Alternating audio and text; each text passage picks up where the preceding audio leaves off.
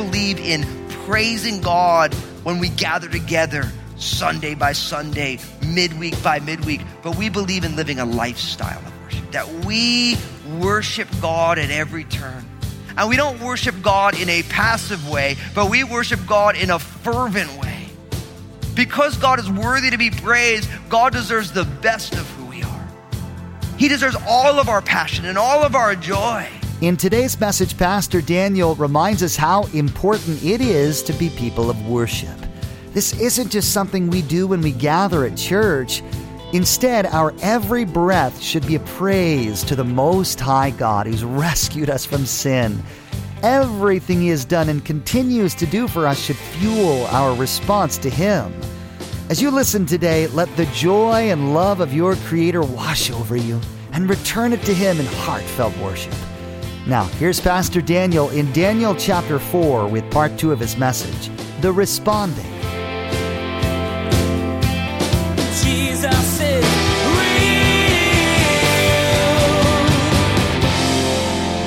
God had brought a witness around King Nebuchadnezzar. People like Daniel, Daniel's friends, Shadrach, Meshach, and Abednego, as we know them. And they've been witnessing by their own life and by their own testimony to King Nebuchadnezzar. And so at this point, Nebuchadnezzar is not taking responsibility for his life and he's starting to get puffed up. And so remember, all of Daniel chapter 4, he got humbled. He ended up seven years. He lost his mind. He was in the wilderness. But then it says that his, his mind came back to him. And the very first thing that Nebuchadnezzar did was he responded to the Lord in praise. Look at what it says. Daniel chapter 4, picking up in verse 34, it says, Now at the end of the time, I, Nebuchadnezzar, lifted my eyes to heaven and my understanding returned to me and I blessed the most high and I praised and honor him who lives forever. For his dominion is an everlasting dominion and his kingdom is from generation to generation. Verse 35. All the inhabitants of the earth are reputed as nothing.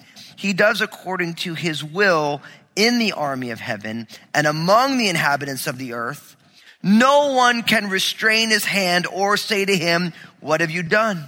At the same time, my reason returned to me, and for the glory of my kingdom, my honor and splendor returned to me. My counselors and nobles resorted to me, and I was restored to my kingdom, and excellent majesty was added to me. Now I, Nebuchadnezzar, praise and extol and honor the King of heaven, all of whose works are truth and his ways justice. And those who walk in pride, he is able to put down. Now don't forget, this is a first-hand account. Remember, Nebuchadnezzar wrote this entire chapter. He wrote this letter. He told all the people of his kingdom, this is what happened to me. Now what's beautiful about this is we learn a number of ways that we should choose to respond to the Lord in worship. Because that's the idea of the responding. It's actually a great definition of worship. Worship is a response to who God is. Think about that. Worship is a response to who God is. Just if someone gives you a gift, right? The proper response is to say thank you for that gift. And when you or I see who the Lord is, when God opens up our hearts and opens up our minds to who He is, the response that God deserves is worship, declaring the worth of God, declaring the praise of God. So we notice first that Nebuchadnezzar says, that at that time I lifted up my eyes to heaven and my understanding returned to me. So God has done a work in Nebuchadnezzar's life. His understanding returned and he immediately begins to worship. But notice first that he is responding to God's reign. Nebuchadnezzar is responding to God's reign. Think about it. He's saying, I am worshiping God because of God's kingdom. Notice first he said, I blessed the most high and praised him and honored him the end of verse 34, who lives forever. For his dominion is an everlasting dominion and his kingdom is from generation to generation. This is one king, a very powerful king, praising and worshiping a king who is even more powerful. Nebuchadnezzar realized, my kingdom is finite, but God's reign is forever. And when you and I let our hearts be captivated by who the Lord is and his reign and his kingdom, we can respond to that by saying, Oh, you are the King of kings and the Lord of lords. When was the last time you allowed the reality of God's reign, an everlasting, an unending, an everlasting kingdom provoke your heart to respond in praise? See, Nebuchadnezzar honored God as the ruler whose kingdom would never end. Unlike any other kingdom in history, the kingdom of God reigns forever. It's like what Jesus said in the Sermon on the Mount, that beautiful model prayer. Didn't he say, your kingdom come and your will be done on earth as it is in heaven? See, each one of us is called to respond to God's kingly reign. And we respond in worship to the Lord is king. It reminds us of Revelation chapter 11 verse 15. It says, then the seventh angel sounded and there were loud voices in heaven saying, the kingdoms of this world have become the kingdoms of our Lord and of his Christ, and he shall reign forever and ever. And those of you who know that classic Handel's Messiah, the Hallelujah chorus, right? When I hear that, I hear it, and he shall reign for. You guys remember that song? Of course you do. If you don't, just go look it up on YouTube, Apple Music, Spotify, wherever you are. Just go look that thing up. It's powerful. What was written and how powerful it is. But we should respond to the kingly reign of the Lord with worship. Now, Nebuchadnezzar doesn't stop there. Like what it says in verse 35. It says, all the inhabitants of the earth are reputed as nothing. He does according to his will in the army of heaven. And among the inhabitants of the earth, no one can restrain his hand or say to him, what have you done? My friends, you and I, we need to respond to God's freedom. Listen, you and I are free because God first is free. And Nebuchadnezzar realizes that whatever the king wants to do, he's allowed to do. That there's nothing to restrain his hands. All the inhabitants of the earth, even a great pagan king like himself, you can't do anything. God's going to do what he's going to do. God has total freedom to work however he wants. And because of God's goodness and God's perfection in the midst of his freedom, that gives us a great opportunity to worship. You might be saying, wow, I never thought of God as being free. We are free in Christ, and whom the Son sets free is free indeed, because God first freed us. See, people struggle with this. I love it when people say to me, Oh, you know, I could never believe in a God who would save some people. I mean, some Christians are really terrible people. I'm like, You're right. But God's freedom is that God can save anybody. God can choose to lavish grace upon anybody. And I know it can be provocative when God chooses to lavish his grace on somebody who is infinitely undeserving. But let's be honest, all of us are undeserving. It's just a matter of maybe on this human scale, we say, well, that person is less deserving, but we're all undeserving. But in God's freedom, God has chosen to save. God didn't have to save. He wasn't constrained to. He wanted to. And in God's freedom, God frees us to love and be loved. He's chosen to love us even when we're not lovable. I mean, think about how powerful that is. You giving love, you are free to do as you want to. And God in his freedom can do whatever he feels like. And Nebuchadnezzar is learning this. His seven years without his mind in the wilderness brought him to the realization nobody can restrain the hand of God. God is completely and totally free to do whatever he wants. Nebuchadnezzar sees God's absolute sovereignty and control over everything. And my friends, doesn't that give us a reason to worship? Think about what you're going through right now. I know for some of you, life is so messy. Things are just not going right. Everything, it's going the exact wrong way. All your plans are going to naught. And for others of you, everything's falling right into place, isn't it? Like you're just like, this is the best moment ever. Everything I'm touching, it's turning to gold. Either way, you realize that whatever is happening, it's held in the hands of God. It's not by chance. What's going on in this moment is not happenstance. God is intimately involved in this. And when you begin to realize that God is free to do whatever he wants to do and you embrace that reality, then you just start to praise. You say, Oh Lord, you are good. And oh Lord, you do good. And God, I am learning how to trust you in your freedom as a good and perfect God, a God who is all loving, but a God who has control over everything. My friends, we should rest so soundly and comfortably in the arms of a God who is infinitely free, who can do whatever he wants. God's purposes will come to pass. And of course, this reminds us of Psalm 115, verses 1 to 3. How do you respond to God's freedom? Listen to what it says. Not unto us, O Lord, not unto us, but to your name give glory because of your mercy, because of your truth. Why should the Gentiles say, so where is their God? But our God is in heaven and he does whatever he pleases. My friends, this is why as a church family, we place such a premium on worship.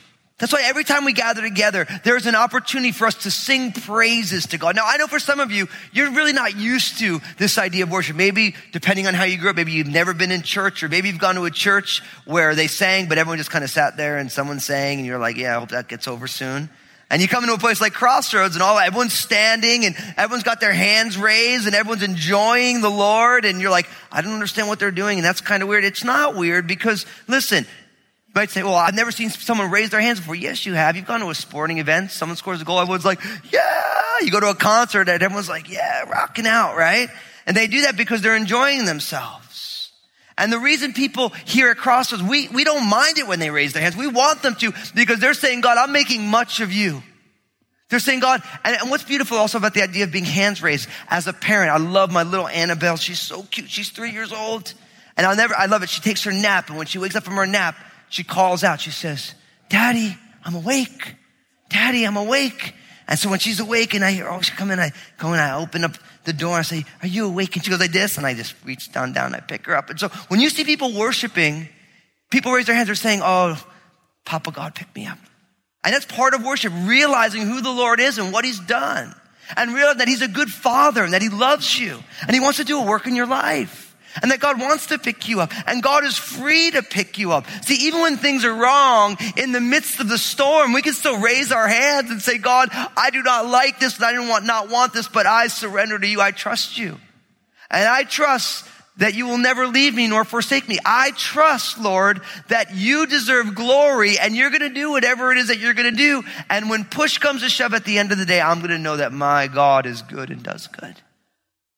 And isn't that what we learn with hindsight that is 2020?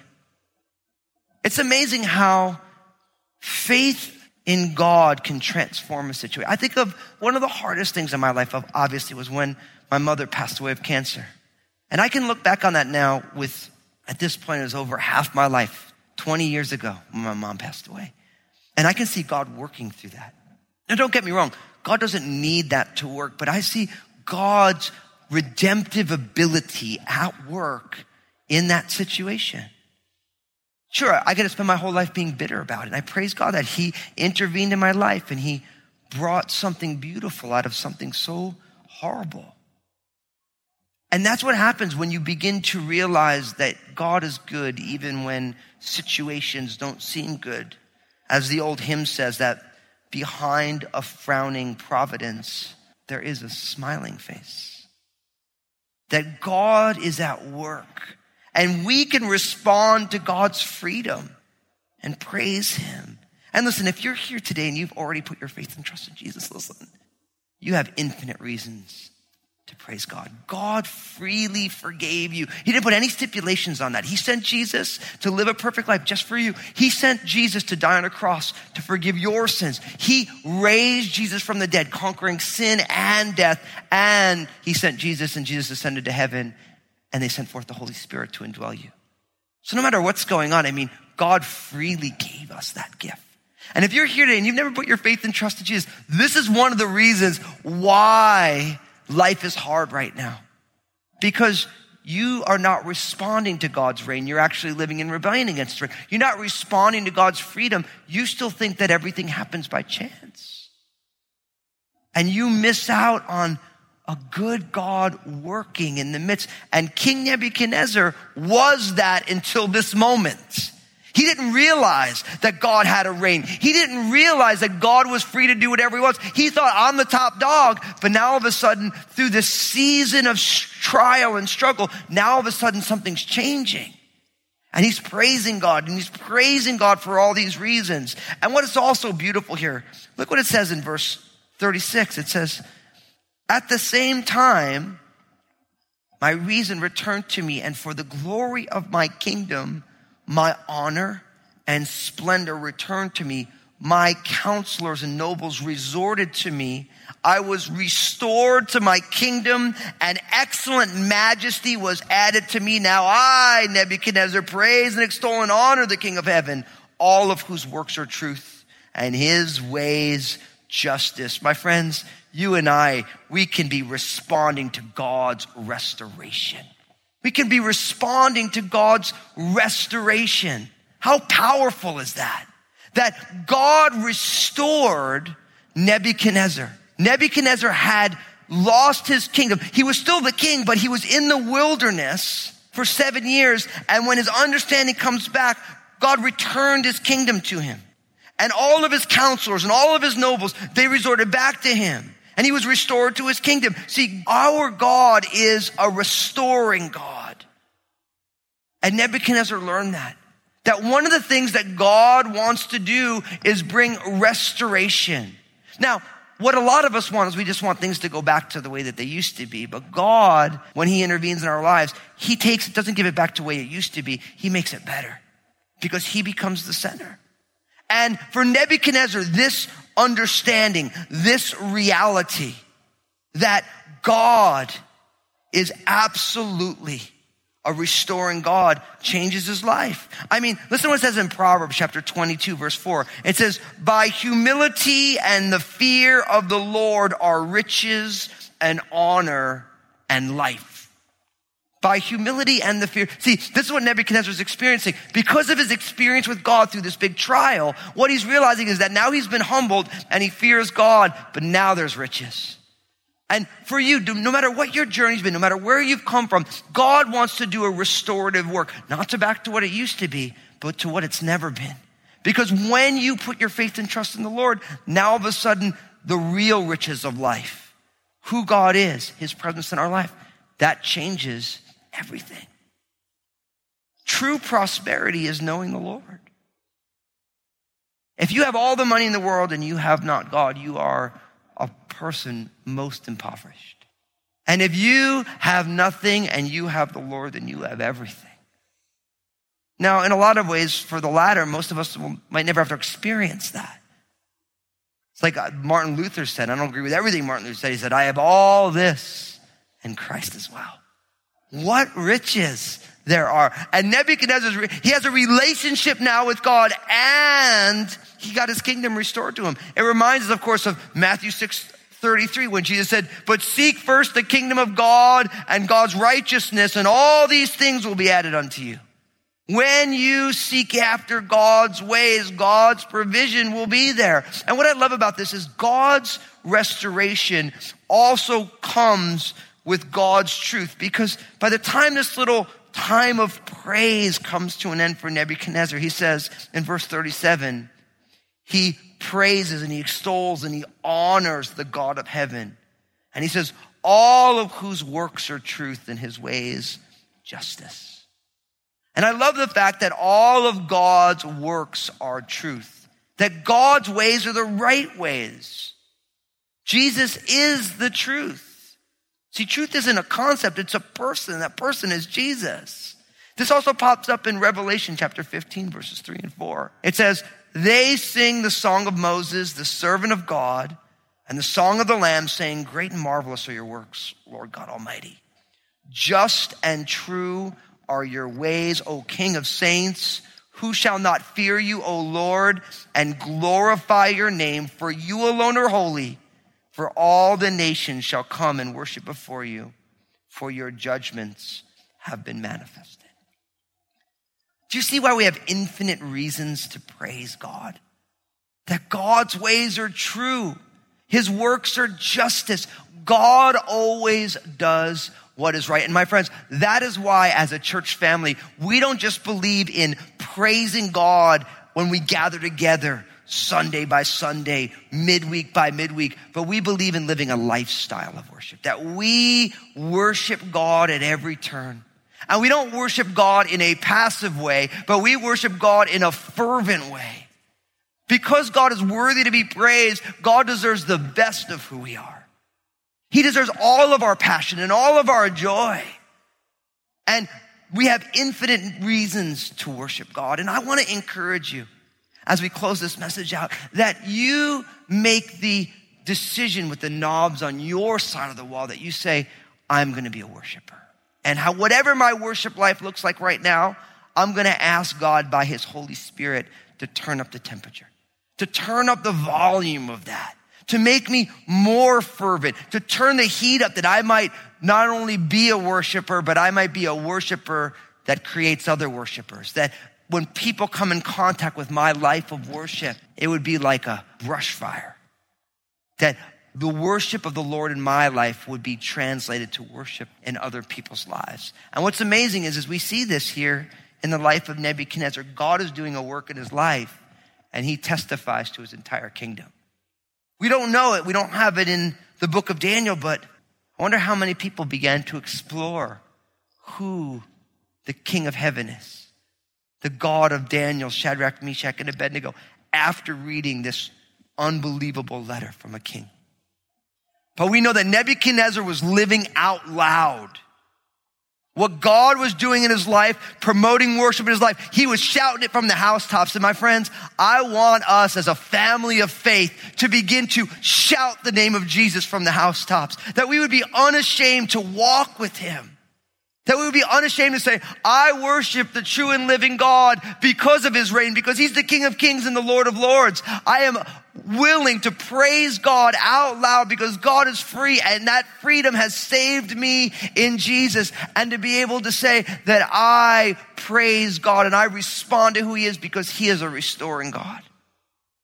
And if you are awaiting God's restorative work, I want to encourage you to wait patiently but with expectancy because our God can do anything. And if you're here today and you've never put your faith and trust in Jesus, you're going to have an opportunity to begin worshiping the God of heaven today. And all you have to do to get that done is to say yes to Jesus because Jesus is the mediator that God chose between you and him. Jesus is the bridge to bring you back together with the Lord. And I believe you are hearing this message right now because God wants you to come home. He's expecting your return. And we're going to be able to celebrate what God is doing in your life. Jesus is The documentation of a life turned completely around to God is one we can learn from and celebrate. King Nebuchadnezzar's words of adoration and willingness to be honest about his experiences were an influence on his kingdom. And Pastor Daniel today wanted us to consider how it can do the same for us.